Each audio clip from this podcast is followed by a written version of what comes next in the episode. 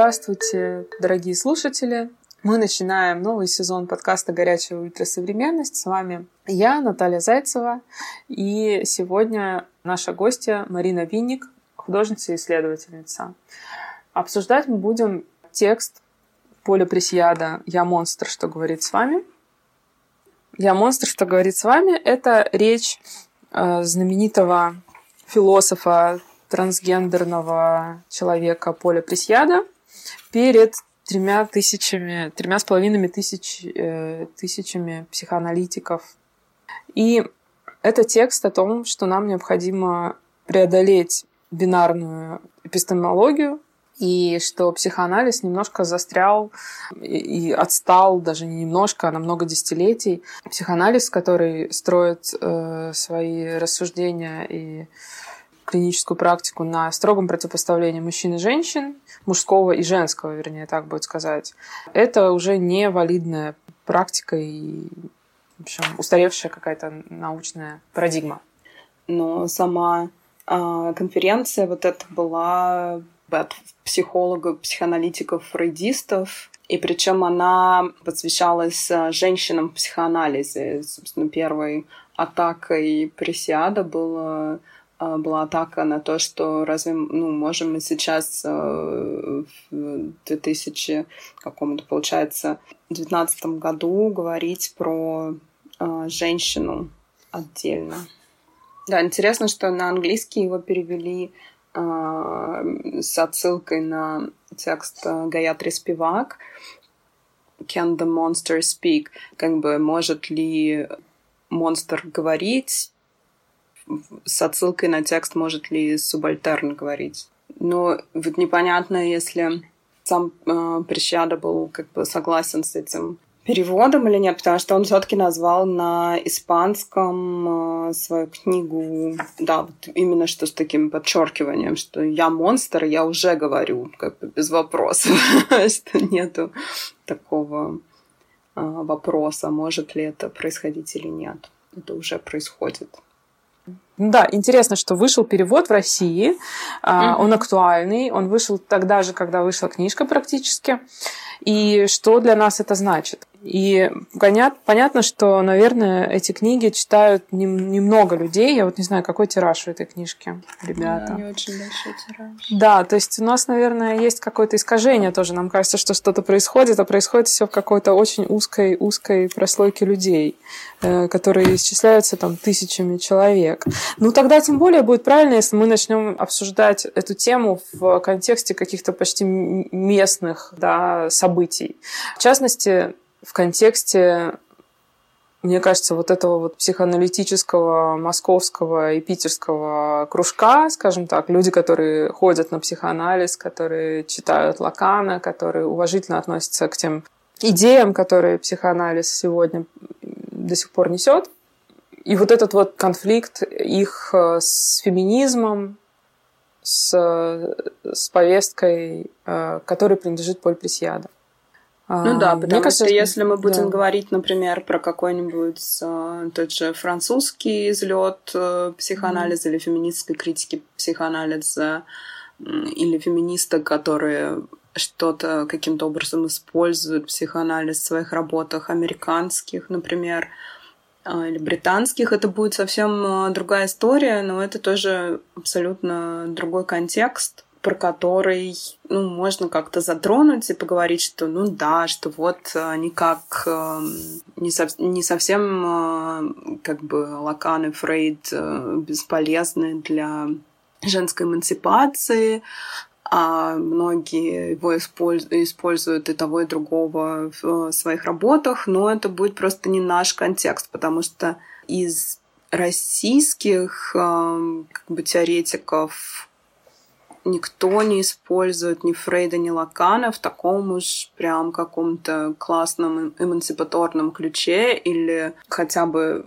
в ключе критики насилия, которая очень важна для феминизма российского, да, или в ключе а, защиты прав а, людей небинарной или как-то от, отличающейся от э, нормативной гетеросексуальной э, идентичности в России, э, никто как бы этим так вот, чтобы я прям это видела и замечала, не занимается. Всегда это какие-то мужчины, ну, обычно это какие-нибудь мужчины, философы, э, вот, э, находящиеся в каком-то смысле в параллельной вселенной от вообще феминистского активизма или соприкасающиеся как-то с ним очень так опосредованно. И какого-то супер перечитывания и реапроприации. Такой вот из того, что я вижу, не происходит. Из речи Поля Пресьяда, да, и из ответа на речь Поля Пресьяда вот этого знаменитого лидера лаконистов. А, Миллера, я вижу, что там все точно так же грустно, как и здесь. Э, мне кажется, тут нужно разделять практикующих психоаналитиков и там философов слэш художников, потому что это mm-hmm. все-таки две разные, две разные вообще вещи.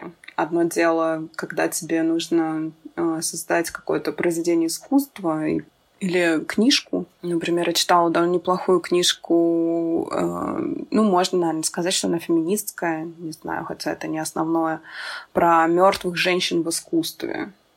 Вообще вот эта одержимость э, мертвыми женщинами, мертвыми молодыми женщинами, начиная mm-hmm. там с какой-нибудь Офелии, которую все бесконечно рисовали, э, вот, ну и там прочие мертвые девушки на картинах песнях, сказках, и вообще вот этот весь троп мертвенности такой, а, какой-то чарующий при этом. Спящая красавица тоже. Это исследовательница с этой суперизвестной книжкой. Сейчас мне нужно вспоминать, как ее зовут. Но она вот именно использует Фрейда, использует Лакана и создает такую очень интересную, интересную историю про мертвых женщин. У Фрейда, оказывается, одна из дочерей умерла, и он очень много на эту тему размышлял в своих текстах. Я, например, не знала это, да. Вот, но она их, э, конечно, немножко разбирает по кусочкам. То есть она там включает моделей э, в повествование. Угу. Выясняется, что модель, которая позировал для этой знаменитой картины, где Офелия лежит в цветочках в реке, позировала лежа в ванной. Вода, в которой остывала постоянно, ее подогревали свечами под этой ванной. Хорошо, что подогревали. А то недолго заболеть. Она все равно недолго жила, там тоже на чем-то заболела, типа туберкулеза и, в общем, какой-то такой субъектности, особенно когда мы говорим о прошлом, мне кажется, можно интересно применить Фрейда и Лакана и написать а, какое-то феминистское исследование. Или создать, может быть, даже какое-то феминистское произведение искусства, потому что да, ну вот к такой вот бинарной э, картине они, в принципе, на что-то проливают свет для нас, да, но при этом что мы будем делать с Фрейдом и Лаканом, когда картина перестанет быть бинарной, а сейчас это постепенно происходит. Опять да, не то чтобы в первый раз, но вот опять mm-hmm. бинарность э, растворяется.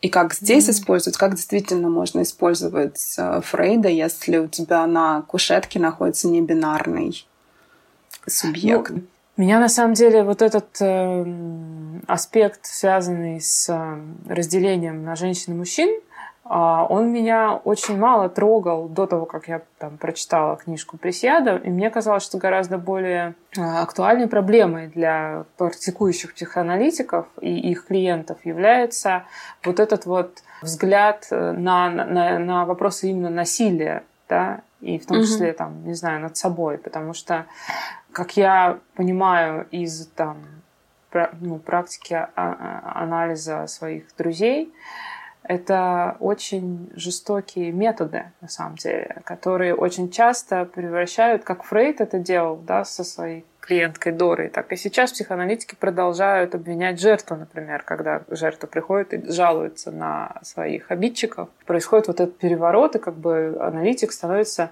на позицию, как вот на позицию следователя и он мало чем отличается от какого-нибудь полицейского, к которому ты приходишь, и тебе говорят, а ты, может быть, сама хотела, или там...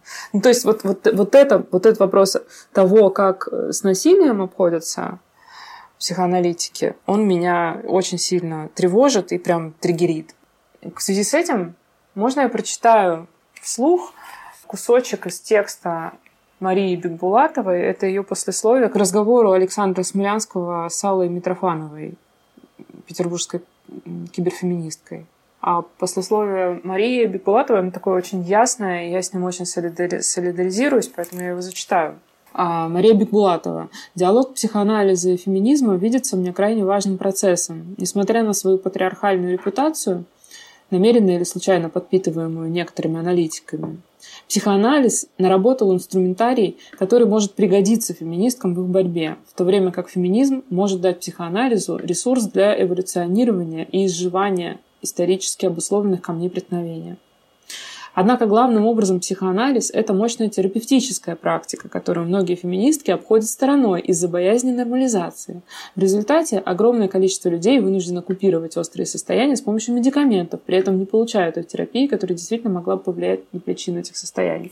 Тут я прерву э, текст Марии и скажу, что, в общем-то, мне кажется, сегодня выбор не между психоанализом и медикаментами, а между психоанализом и кучей других психотерапевтических методов. Поэтому выбирайте просто что-то другое, если вам не помогает психоанализ. Дальше читаю. А, э, это не может не огорчать. Отчасти проблема состоит в герметичном птичьем языке, на котором изъясняются многие аналитики. Если набраться терпения и долго скрести психоаналитика, пытаясь пояснить то, что он или она хотели сказать, то часто оказывается, что в их мысли не было ничего сексистского, но способы выражения этой мысли создавали такой эффект. А, вот с птичьим языком я соглашусь. Я как э, реагировала там несколько лет назад на термины типа истеричка и симптом и психотик, невротик. Так я и сейчас на них реагирую, потому что ну, для меня этот язык, поскольку я в терапии другого да, рода много лет, для меня этот язык, он реально uh-huh. обидный, да, я его, я его считываю как он сам по себе уже содержит какие-то стигматизирующие слова, которые, ну, зачем? Можно еще этот язык пережив... передумать язык переживает такие трансмутации в России, которые, мне кажется, он не везде переживает. И вот эти мутации, особенно российские, они еще более они как бы очень странные. Это просто очень странная территория. Мне попалась книжка которая называется э, которая написана как раз психоаналитиками. Э, вот я не знаю, может быть, Погребняк не психоаналитик. Это книжка Виктора Мазина и Александра Погребняка, которая называется «Незнайка и космос капитализма». Книжка выпущена, внимание, в 2016 году журналом «Логос». И даже читая оглавление к этой книжке, я не знаю, я хочу просто убить об стену головой, потому, потому что оно, оно такое оно такое отталкивающее, психоаналитическое. Вот, например, такое. Профессор Фрейд и профессор Звездоч... Звездочкин о теории практики. А, Незнайка вместе с Лаканом успокаивают знанием, которое всегда остается не всем. Леотар рассказывает о нарративном незнании. Фигура незнайки проглядывает сквозь дискурс. Что это? Что это вообще? Процесс мышления знайки и незнайки. Вот это вот все, ну, как бы, это все как бы смешно, а с другой стороны, это еще очень очень от, отталкивает. Это, ну, вот как меня это, например, отталкивает о бедламе и бредламе, бред о синеглазке, страсти по солнышку. Дальше я могу читать дальше, потому что как бы очень многое здесь а, скрыто, мне кажется, в этой речи. Мы как mm-hmm. настоящие психоаналитики поговорим о речи. Да, мы давай поговорим если, о речи, потому что... Если, мне если кажется, мы... про, при, психоанализировать вот этих вот российских психоаналитиков, которые во многом родом из конца 80-х и начала 90-х, но перед ними обрушилось очень многое. Очень многие системы обрушились просто с грохотом. И, конечно, все вот это э, казалось, э, ну, наверное, казалось каким-то непонятным набором бредовых, э, шизофренических, абсолютно э, нерасшифровываемых символов и каких-то перемен и вот это вот все.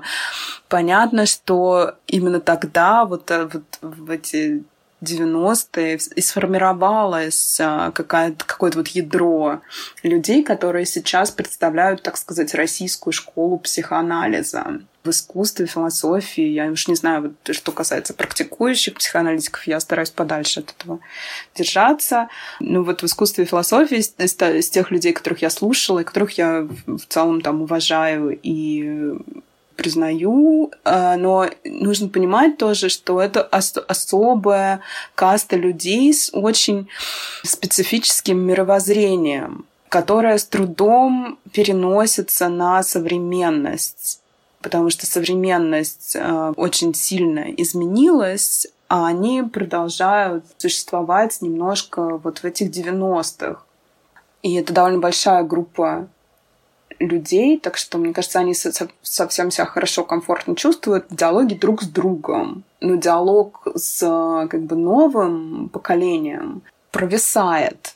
И вот э, у того же Мазина, который э, занимается много психоанализом, был, был такой слоган «Бред сегодня, наука завтра». Наука сегодня, бред завтра. И в каком-то смысле, мне кажется, завтра для психоанализа как бреда уже наступило, и уже невозможно его так использовать. Но вот э, он продолжает как-то ножками сучить.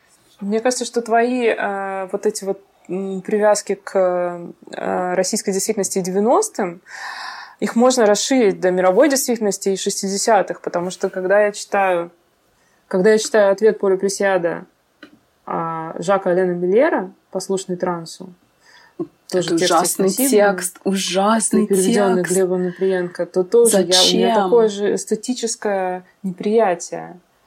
И тоже ощущение, что он э, застрял в 60-х, когда все то, чем он занимался, что для него дорого, было бунтом, бунтарством.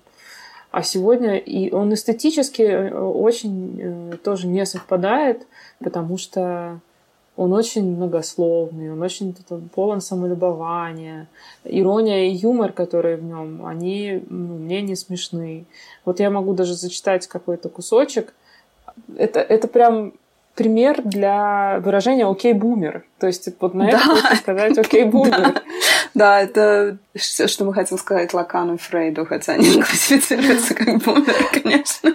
Да, но, но понимаешь, у, у меня нет э, желания э, разрывать. Я вообще хорошо отношусь к старшему поколению. Я не люблю фразу «окей, бумер», и я считаю, что действительно можно что-то брать от э, мертвых белых мужчин. И очень полезное иногда. Но вот здесь вот это вот эстетическое несовпадение, оно в моем случае, оно и с Лаканом тоже. Я пыталась читать его тексты, и меня начинает тошнить на третьей странице просто от многословного, дурного, на мой взгляд, дурновкусного э, литературного качества этого текста. как бы вот, ну, то меня, меня тошнит от многословия и от плохого текста. Я, я зачитаю Миллера сейчас. Да, там а, очень а, интересно э, в тексте Миллера еще то, что этот ага. текст а, зачем-то протащили и опубликовали на Сигме, а текст очень гомофобный, трансфобный, гомофобный. И вот э, как мне здесь интерес, да. интересен тоже политический посыл Глеба Наприенко, который всегда, ну, как мне непонятен. А, окей, мы публикуем типа умный текст, на типа умном ресурсе, который как бы открыто, беззастенчиво высмеивает мету, патологизирует э, людей, э, трансперсон, да, и э, патологизирует э, вообще э, новое поколение. Зачем это делать в России? Нам не хватает патологизации в России, нам не хватает пренебрежительного отношения к мету. Зачем это на русский язык вообще переводить? Ну вот тут я с тобой не соглашусь. Я считаю, что нужно переводить на русский именно для того, чтобы а, дискуссия, которая происходит там, происходила и здесь тоже. Понимаешь, э, постоянно делать скидку на то, что в России мы еще не прошли определенные этапы, поэтому нам нельзя вот туда. Ну, это неправильно, потому что мы таким образом попадаем в логику либеральных лидеров э, оппозиции российской, которые все время нам говорили, вы сначала там э, с полицейским насилием разберитесь, а потом начинайте думать о правах женщин. Вот это, мне кажется, неправильно. Надо думать обо всем сразу. И да, он перевел этот текст, и спасибо, что перевел. Мне стало, например, многое понятно про, э, фран про французских лидеров да, психоанали а, психоанализа. Потому что до этого текста я могла думать, что а, ну это просто наши русские Васи что-то не понимают. А вот если поехать там а, Париж 8, или как он называется, этот университет, угу. то там, там все будут просто супер прошаренные, умные. Нет, вот, пожалуйста, пишет Миллер. 50 лет спустя, во времена Мету, пришло время признаться – я вздрагиваю, когда рассказываю эту историю. Страшно об этом говорить, но в течение многих лет я был жертвой невыразимого и непрекращающегося злоупотребления властью, как публичной, так и личной, со стороны моего тестя. Тесть э, у него лакан. Это было настоящее преступление морального и духовного инцеста. Это было выше моих сил. Я даже согласился, как сказала бы Адель Нель. Видишь, он знает про Адель Нель. Позор! Отдаться на милость удовольствию, удовольствию определенному я навсегда остался разделенным. Ну, то есть он, а, это вот э, такая фигура, да, это прям, это троп, когда человек говорит про насилие над собой, как про удовольствие. И, ну, для меня это просто red flag, и очень многое в этом тексте, как ты правильно заметила, оно вот именно такое. И это именно соединение какой-то этической отравленности и Короче, у человека не хватает э, чуткости и сочувствия к, э, к людям, и одновременно не хватает какого-то чувства вкуса, да, чтобы не использовать такие тропы. Это для меня означает, что я ему не могу доверять интеллектуально, даже если там будут какие-то идеи, которые могут быть полезны мне. Почему я должна идти к этому дяде? Почему? Да, я бы, наверное, хотела попробовать узнать, что там есть хорошего, интересного и классного. Но для этого мне нужно тоже, как и Поле Пресьяда, чтобы со стороны психоанализа было движение в мою сторону, да, как к, к равному собеседнику, собеседнице. И вот то, о чем, то, как Мария пишет, что психоаналитический подход предполагает рассмотрение почти всего в качестве симптома, при этом мало кто удостаивается статуса союзника в общем исследовании. И это тоже, я это тоже как-то чувствую из воздуха, да, вокруг э, психоаналитической тусовки в Москве, что вот этих вот отношений союзника, партнерских отношений, да, внутри пары психоаналитик и анализант, их не существует. И ну, это чревато злоупотреблениями, а главное, это очень как будто бы тоже немножко out of time, то есть это же фигура, получается, фигура отца, да, в, в лице психоаналитика. И это вот та самая патриархальность, против которой восстает Поль Пресьяда. И непонятно просто, зачем это, честно просто непонятно. А главное, что да, все назначается симптомом, называется симптомом, и как бы это создает ощущение, что есть некое объективное знание, да, какая-то такая форма, в которой устраивается твоя жизнь, и выдается ну да, и выдается результат, но тут со мной бы те, кто проходит анализ, поспорили и сказали, нет, наоборот, психоаналитик только слушает, а ты очень много говоришь и в это время понимаешь. И вот это вот как бы а, как раз подлость, на мой взгляд, этой методики а, заключается в том, что твои выводы преподносятся тебе как твои собственные, хотя возникли они внутри парадигмы максимально кос, ну, как бы такой очень негибкой. да, угу. и угу. предписывающий тебе через вот эти слова, симптом психоз, истерика, в том числе а, предписывающий тебе некую вот э, оптику, да, сквозь которую нужно смотреть. То же самое можно сказать про феминизм, да, и можно. то же самое можно сказать про любую психотерапию, наверное, я не знаю, но но нет, потому что, а, да, есть, э, ты можешь там внутри, э, если ты пойдешь на, на какую-то к терапевтке, которая э, прошла через много разных школ и знает разные методики, скорее всего, вы будете вместе искать подходящие тебе способы познания себя, да? Не, ну вот терапия, например, насколько я понимаю, вот эта вот система говори, говорящей слушающей, она, собственно, пошла из психоанализа. За что большое спасибо психоанализу. Говорить mm-hmm. важно. Те феминистки, которые любят Фрейда, говорят о том много, что он, собственно, дал женщинам а, право голоса в каком-то смысле, что их никто не слушал, да, что не было вот, этих, вот этой женской как бы субъектности такой проявленной, а вот Фрейд начал их слушать, и это многие вещи сдвинуло с мертвой точки. Угу. Ну, То есть как он, бы, он да, послушал... важно послушать женщин. Слушай, э, как Фрейд слушал женщин? Он слушал ну, женщин, женщины рассказывали ему истории насилия, и он э, возвращал им их рассказ э, перевернутым как с Идой Браун, с Дорой. Вот она пришла, она говорит, ко мне приставал дядя, там, друг отца. А Фрейд ей, ты, наверное, сама его хочешь.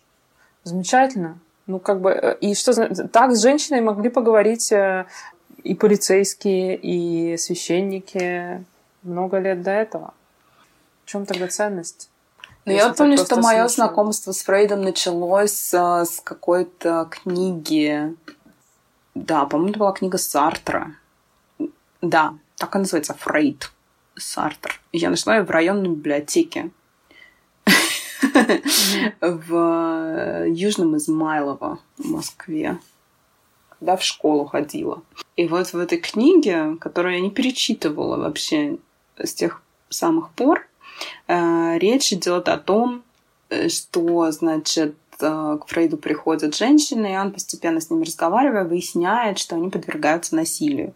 И вот эта вот идея про то, что женщины подвергаются насилию и что об этом можно говорить, она для меня была в каком-то девятом классе очень важной я подумала, что я смогу, значит, больше узнать про Фрейда и больше узнать, как бороться, например, с тем, что женщины подвергаются насилию. Что интересовало, мне кажется, и интересует до сих пор каждую молодую женщину вообще практически в любой стране. И когда я начала читать Фрейда, я, к сожалению, обнаружила, что там нет никаких для меня э, инструментов, ну и в подростковом возрасте я точно не могла их там найти. А зато куча каких-то вещей, которые ну да, как-то не помогают совсем. Это какое-то очень странное направление. Это ведет людей в очень каком-то странном направлении. И что, мне кажется, что? ну вот вообще, вот, типа, вот если ты, например, работаешь, ну, как философка или как художница, и ты начинаешь заниматься м- лаканом, например, и ты начинаешь использовать лакана для своего искусства, и как-то пытаться с этим работать. Но это, ну, как бы это ведет себя в очень странную область. Я не видела mm-hmm. ни одной э, художницы, которая бы вот смогла использовать э, психоанализ, э, допустим, и сделать что-то удивительно четкое, эмансипаторное и как бы то, что мне нравится. Вот то, что я вижу, то, что люди делают с использованием психоанализа, обычно, ну, как бы оно отталкивающее опять. Вот как эта книжка про космос капитализма. А, но, например, из того, что я смотрю в современном искусстве, люди, которые например, начинают заниматься, вот кто сейчас э, на, на волне популярности, последнее, последнее же время все занимаются чем-нибудь таким э, non-human и занимаются в искусстве много, например, латуром. И вот э, латура я вижу, как интересно использовать, и я вижу, как люди его интересно используют, и мне действительно как бы любопытно вникнуть, там побольше почитать, и это не вызывает у меня такого отторжения. А когда кто-то начинает действительно заморачиваться по лакану и действительно делать а, какое-то искусство еще а, с этой рамкой. И вот недавно я видела какую-то студенческую работу, где вот там Лакан говорит про фазу зеркала, а перед этой вот везде запустили видео, и перед этим видео поставили зеркало, и ты типа приходишь на выставку, ты смотришь зеркало, и ты слушаешь про фазу зеркала. И ну как бы, ну блин, ну, ну чуваки, ну окей. Ну, такая странная тема, ну да. То есть это все уже, не знаю, как-то не работает, мне кажется. Этап э, завтра наступил, и наука стала бредом. Как бы она уже не функционирует.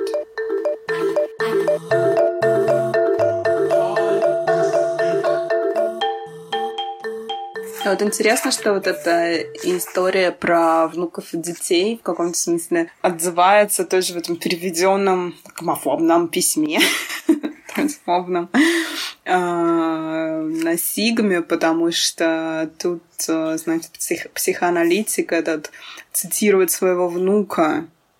И внук такой четкий, очень все понимает про то, как если его одноклассники решают изменить гендер, то нужно их просто называть э, и в том роде, в котором они хотят, и какие проблемы а бедного психоаналитика.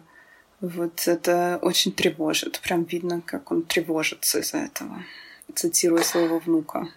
Мне кажется, что тема а, а, идентичности и поиска идентичности гендерных у молодого поколения — она очень триггерная для многих, еще в связи с тем, что а, есть такое мнение, что это сейчас вот такая мода, а, а бедные дети, а, не, еще не, не понимая четко, чего они хотят и что такое гендер, и что означают слова, что гендер это социальный конструкт, как это можно развернуть по-разному, они начинают там принимать какие-то решения, которые могут отразиться в том числе на их там, здоровье и будущем. И это очень сильно э, невротизирует общество. Да, и... невротизирует. Потому что это все еще так связано с капитализмом ужасно сильно. Что это связано с конструкцией а. детства, с тем, как мы конструируем детство угу. на самом деле. Да? Это все но я говорю, я подчеркиваю, я даже на эту территорию не хочу вступать, потому что вот у меня нет детей, у тебя есть дети. Ты, мне кажется, имеешь больше тут э, права рассуждать, потому что у тебя есть какой-то опыт а, вот этого разрыва между желанием контролировать и помогать, да, и осознанием того, что у человека есть собственная свобода. Ну, интересно, что тоже, если ты, например, сталкиваешься с большой группой детей, к тебе приходят там 12-летняя девочка на каблуках в мини-юбке с макияжем. Э, это ее право как бы себя выражать, э, потому что вот она так э, сейчас экспериментирует со своей гендерной идентичностью. А как только там девочка начинает, допустим, переодеваться в мужскую одежду, здесь общество начинает трепетать и, в общем, волноваться. Что тоже интересно. Ну, Или мальчик приходит угу. на каблуках с э, помадой в школу, да. Это такие вот э, вещи, которые, мне кажется, если ты думаешь про любой гендер как про социальный конструкт, ну, нужно на них, э, на всех так и смотреть. А мы же специально патологизируем или то, что называется othering, да, то, что, то, что мы делаем другими какими-то непохожими, непонятными. Не все гендеры-то, а только некоторые, которые мы не вписываем. Ну, Вообще все это так странно, вот эти все тоже и подростки, они же все такие вообще очень странные. И вот эти мальчики, которые почему-то играют в машинки и кладут ноги на сиденье напротив себя. Вот что это вообще такое, такая конструкция маскулинности? Вот эта вот вся даже культура э, футбольных болельщиков. Это все очень странно, если э, мы как бы на это посмотрим без нашей, да, привычной, что ну вот это нормально, а вот это ненормально, вот это натурализировано, а вот это не натурализировано. Это все очень странно что происходит, Мне кажется, вообще как мы конструируем гендеры. Классно. Это ну, ну, ну, да, мы конструируем гендеры, это вот это, это все мне понятно. Я могу здесь рассуждать об этом. Тоже могу ставить ноги на сиденье или фетишизировать маскулинность, что я, собственно, делаю. Психоанализ пришел в твою речь. Ну да, я, я согласна. Конечно, он пришел в мою речь. Я поэтому о, об этой книжке и хочу говорить, потому что я вообще говорю, давно хочу говорить про психоанализ. Я, я, я начинала не с этого. Мне кажется, что разные гендерные идентичности и иногда выкрученные, выкрученные до, на, до максимума а, маскулинные или феминные а, приметы, да, угу. это это классно. И, и все используют это по-разному. Очень многие из нас являются на самом деле квирными персонами, даже, может быть, не, не зная об этом. Когда начинаешь принимать гормоны, ты вступаешь уже на другую территорию. Ты как бы начинаешь экспериментировать с собственным телом и в, в, вклиниваться в какой-то порядок другой. То же самое касается, э, не знаю, экстракорпорального оплодотворения. Я считаю, что все люди, которые делают ЭКО, это квир-люди потому что они, как бы, они уже приблизились к кибербудущему. И они просто об этом, как бы, они так о себе не говорят, потому что кажется, что это какая-то вещь, э, идущая рядом с э, гетеронормативностью, но на самом деле нисколько не так. Ну да, еще гормональные а... контрацептивы тоже, например, туда же. Да, это все туда же. И это то, о чем вот Поль Пресьяда тоже в своей речи говорит. Именно это сделало возможным а, новый разговор другой разговор и новую эпистемологию, о которой говорит э, Пресьяда, которую необходимо психоаналитикам учитывать сейчас. И я думаю, что это именно то, чего они боятся, и это тот разговор, о котором, который хочется избегать до последнего, потому что то, что происходит, это не хорошо и не плохо, как любой научный прогресс. Это просто есть, и очень важно понять, что мы хотим с этим делать. Как сделать так, например, чтобы э, новые медицинские, биологические вот эти вот э, штуки не использовались там во вред. Так же, как вопрос, как сделать так, чтобы компьютерные технологии не использовать во вред, а, а сделали наше общество лучше. И напряжение, связанное с тем, вот, о чем ты сказала про молодежь, оно, мне кажется, во многом про это тоже.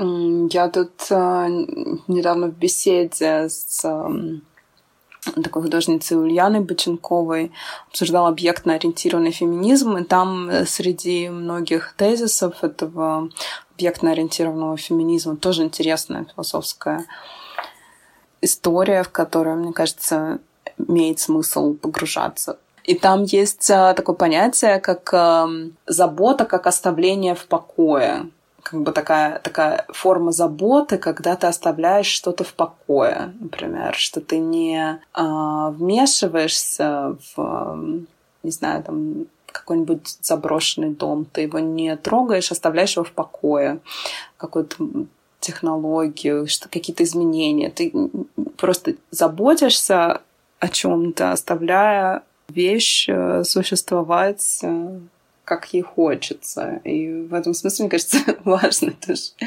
понимать, что вот эта идея постоянного вмешательства во все, которое как бы кажется, что это забота, она не всегда работает. Это очень красиво, мне ужасно нравится эта идея заботы как оставление в покое. Я ее Обязательно запомню. А где про это надо почитать? Вот есть книжка «Объектно-ориентированный феминизм». Она переводилась сейчас э, в Киеве. И, по-моему, про это пишет Ирина Аристархова, но я могу ошибаться.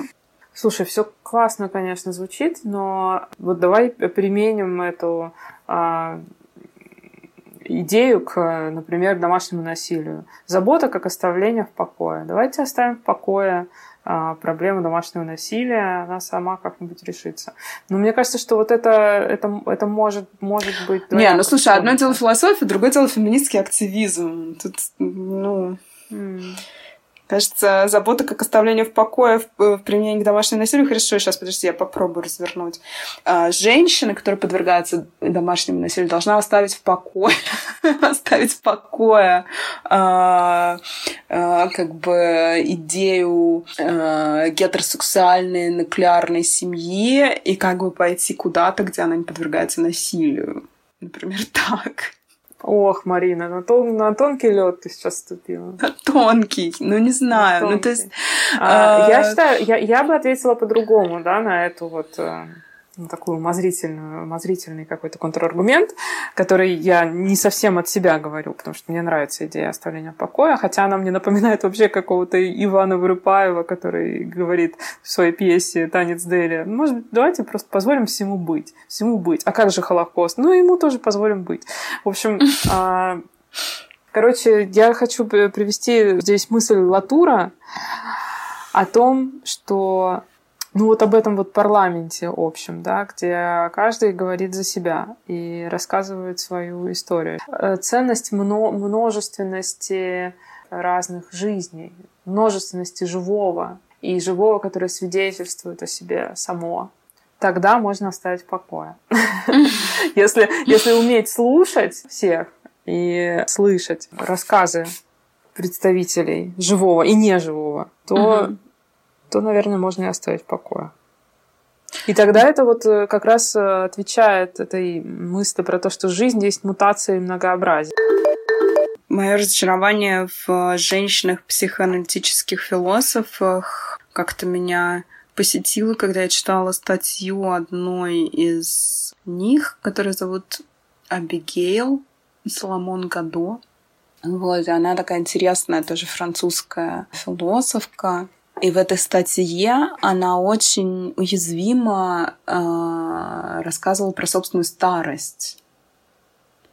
И мне так грустно стало. Мне стало ужасно грустно, потому что кажется, что вот в философии есть такой мощный эмансипаторный потенциал, который, в частности, э, заключается в том, что помогает людям справиться с такими собственными мутациями, как старение, ну, там, или э, другие какие-то переходные такие вещи, когда ты замечаешь, что ты постоянно, твое тело постоянно меняется, ты меняешься, да, ты начинаешь функционировать иначе. И вот вроде бы философия, какое-то вообще размышление о жизни должно тебя с этим примирить, и дать какой-то, ну, какой-то ключ к тому, как размышлять о своем собственном существовании вне вот этих вот категорий, которые тебя угнетают, как женщину, например. Да? Старение женщины — это вот такой уязвимый момент.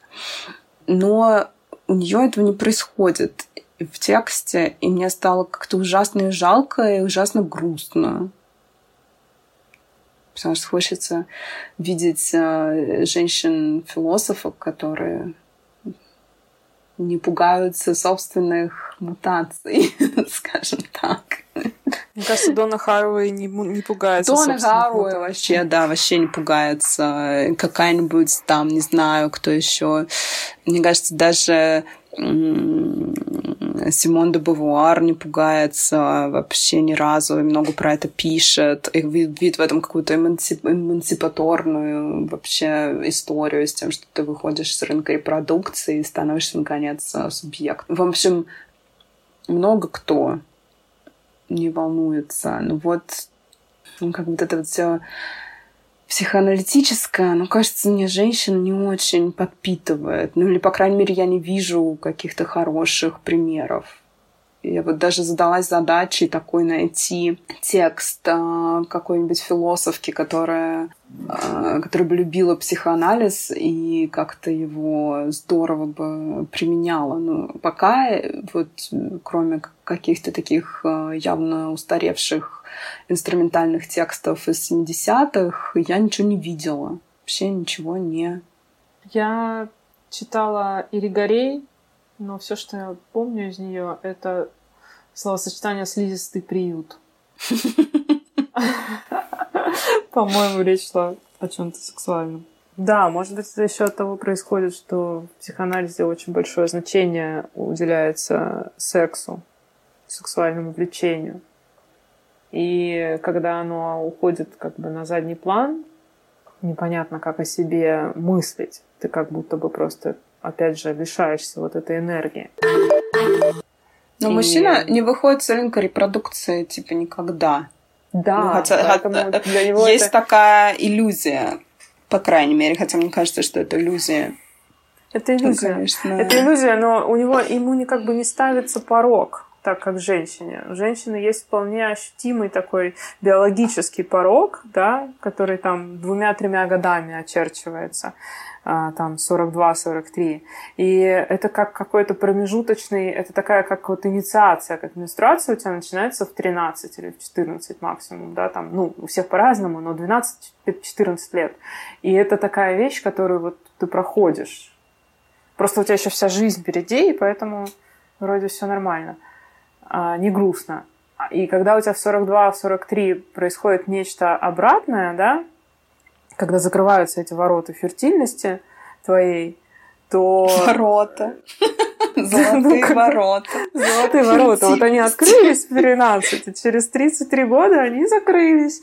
И ты как бы, у тебя жизнь разделена этим становится. И ну да, но если ты мыслишь нет. себя как такого монстр-субъекта, который может себя собирать и пересобирать и находится в а, постоянном процессе изменения, как и другие люди вокруг тебя, другие монстр люди, mm-hmm. тогда, мне кажется, тебе не так грустно жить вот еще такой момент, потому что вот это вот тоже, вот эта бинарность э, гендерная, она же очень печальная. Это какое-то очень печальное, очень э, тревожное, как бы, вот это существование.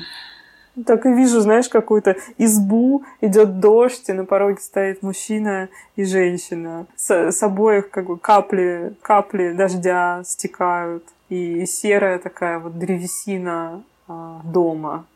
Ну, понимаешь, им же нужно еще все время всем доказывать, там, э, что свой подтверждать, как бы бесконечно. Женщине нужно бесконечно подтверждать свою женщинность, мужчине нужно бесконечно подтверждать свою мужественность, всем нужно все время как бы на это тратить огромное время, и они не могут ничего изменить, они как бы в этом, в этой клетке сидят. И вот Э, Прищада тоже много говорит про клетки, про то, что он не вышел полностью из клетки, он просто поменял одну клетку на другую, более просторную, вот, перейдя из эм, э, женщины в мужчину. И вот он обучился говорить с птичьим языком науки, и теперь он из этой клетки вещает, как говорящая обезьяна, э, перед психоаналитиками.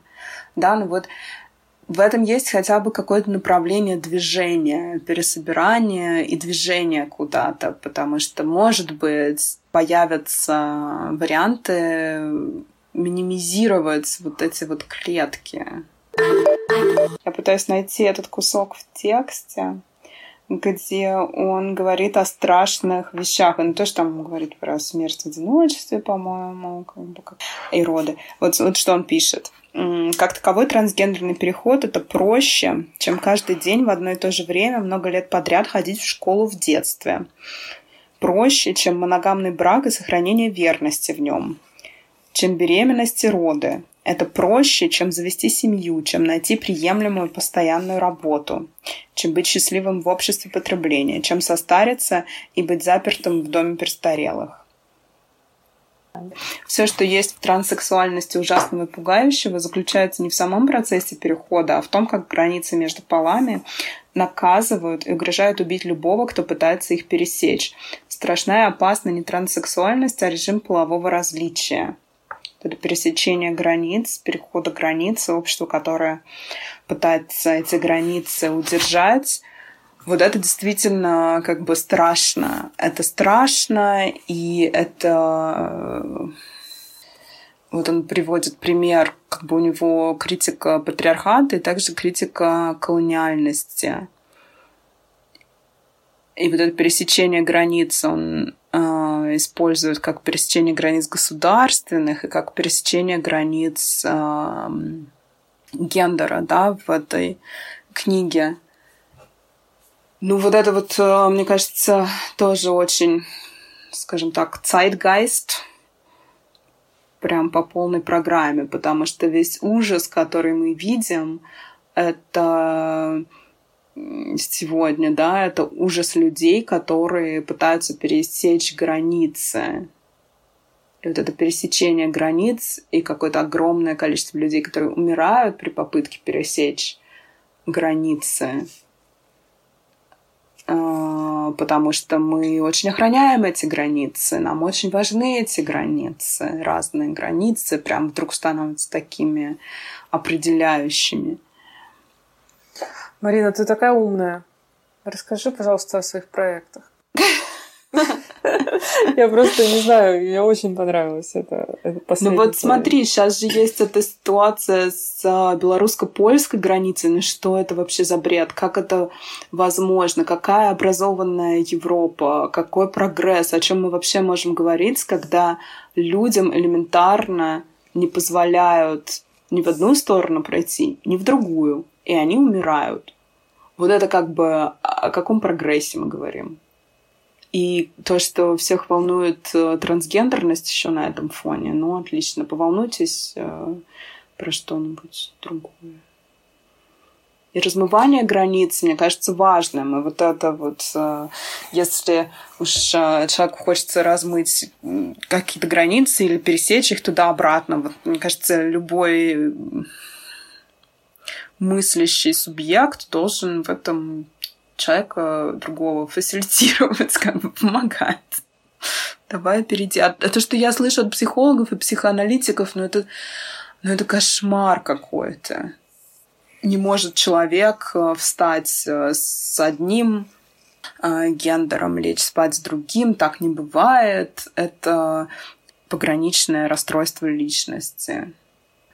Если ты хочешь, может быть, а, эмигрировать из одной страны в другую, может, у тебя тоже расстройство. Все кругом, в общем, вот это все, mm-hmm. понимаешь, а, нужно вот где родился, там и пригодился. Кем родился, тем пригодился. Что вот границы-то пересекаешь? Они же такие вот натуральные, такие хорошие.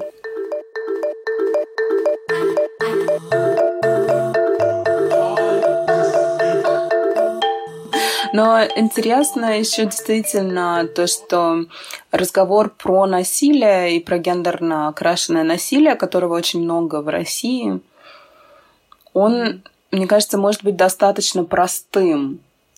А вот это поколение 90-х, э, оно про это не поговорило вообще. Я не, не очень понимаю, почему. Как будто эта тема как будто бы она табуирована, как будто если мы начнем сейчас говорить о том насилии, которому подвергаются женщины, мы, не знаю, там сразу все перессоримся или что-то что произойдет необратимое. Вот есть какое-то такое ощущение, что тема насилия для э, и российского психоанализа, и вот такого вот дискурса современного искусства, который вокруг этого возникла, она абсолютно закрытая.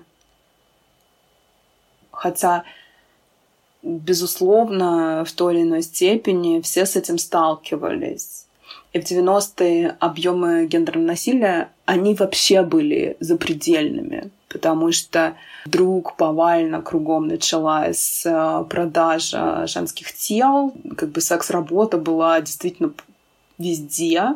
Художницы делали какие-то акции бесконечно с тем, что они просто выходили на улицу, их принимали за секс-работниц и дальше пытались с ними переспать, а они приводили там своих э, клиентов в галерею были такие акции, были акции с тем, что, э, значит, тоже выходили просто на улицу, их сразу же, сразу же женщин воспринимали как возможность объективации.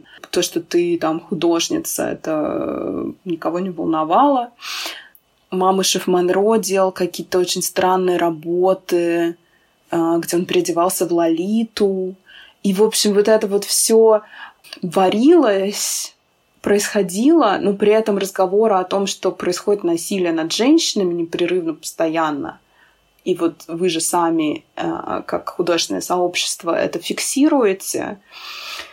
Его не происходило. Происходили какие-то странные вещи. Я нашла такую работу у Елагина и Макаревича, которая, мне кажется, в какой-то степени это все суммируют. Они делали работу про писательницу одну из крестьянства, которая начала писать в 60 лет. До этого она была безграмотной крестьянкой. И вот они мифологизировали ее образ таким образом, что она начала писать, когда муж ударил ее по голове поленом.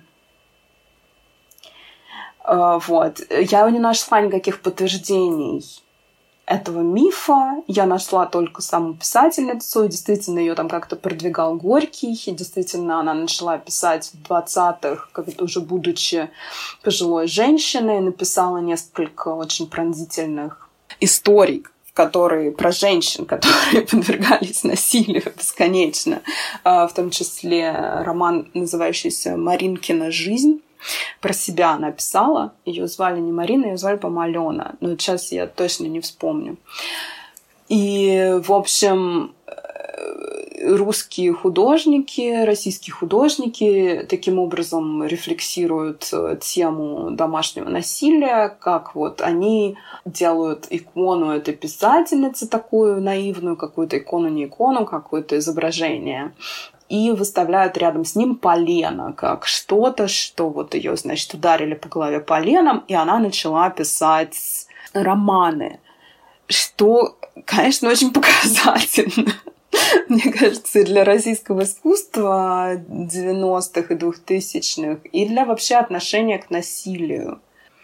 Но эти все работы, которые сделаны в 90-е, они очень очень сексистский. Уровень как бы сексизма там зашкаливает, ну, не знаю, когда смотришь а, на это глазами современными, ну, это очень просто очень неприятные работы. И когда ты смотришь на все это, сразу ты становишься понятно, ага, ну вот, да, в это время, собственно, сформировалось ядро вот этих всех философов и художников, которые связаны с психоанализом. Ну, вот они как бы так и работают, абсолютно не проблематизируя насилие. Насилие — это не проблема. Это такая интересная а, как бы история, которая тебя может изменить, что у тебя вот как бы, возможно, появится желание писать, когда тебя изобьют. Mm-hmm. Возможно, ты умрешь, а возможно, как-то, не знаю, а, что-то произойдет волшебное с тобой. И вот это да. такое отношение к насилию, оно, мне кажется, так и осталось. И вот разделом стал вот э, дело Трушевского и впоследствии тоже Павленский. Очень показательно, как разделились мнения. Да. Вещь. И вот мы видим вот всех мои... людей, которые сложно рассуждают про психоанализ и как бы сложно рассуждают про философию, а какую-то банальную историю с тем, что, типа, мужчина изнасиловал несовершеннолетнюю женщину, и он должен за это отвечать. И вот как бы вот это два и два вот как бы никто не может сложить, зато все могут порассуждать про Лакана. Вот как бы мы увидели, как это все устроено. Вот смотри, Мария Бекбулатова пишет. Тем не менее, когда феминистка говорит «хочу быть защищенной от домашнего насилия», «хочу, чтобы мужчины не били своих партнерш», это даже не желание, это только необходимый минимум для существования. И если аналитики на это отвечают, зачем ты хочешь изменить мужское желание? Займись своим собственным и вообще подумай, нужен ли тебе для этого желание феминизм. Это не может не звучать как издевательство. Займись собственным желанием. Как бы это вот, вот такая тоже из 90-х, э, из такой неолиберальной э, этики ползущая идея о том, что ты можешь сама или сам управлять своей жизнью, если захочешь и постараешься. Не надо смотреть на других, нужно заниматься собой и своим вот собственным желанием, а общество его как бы нет.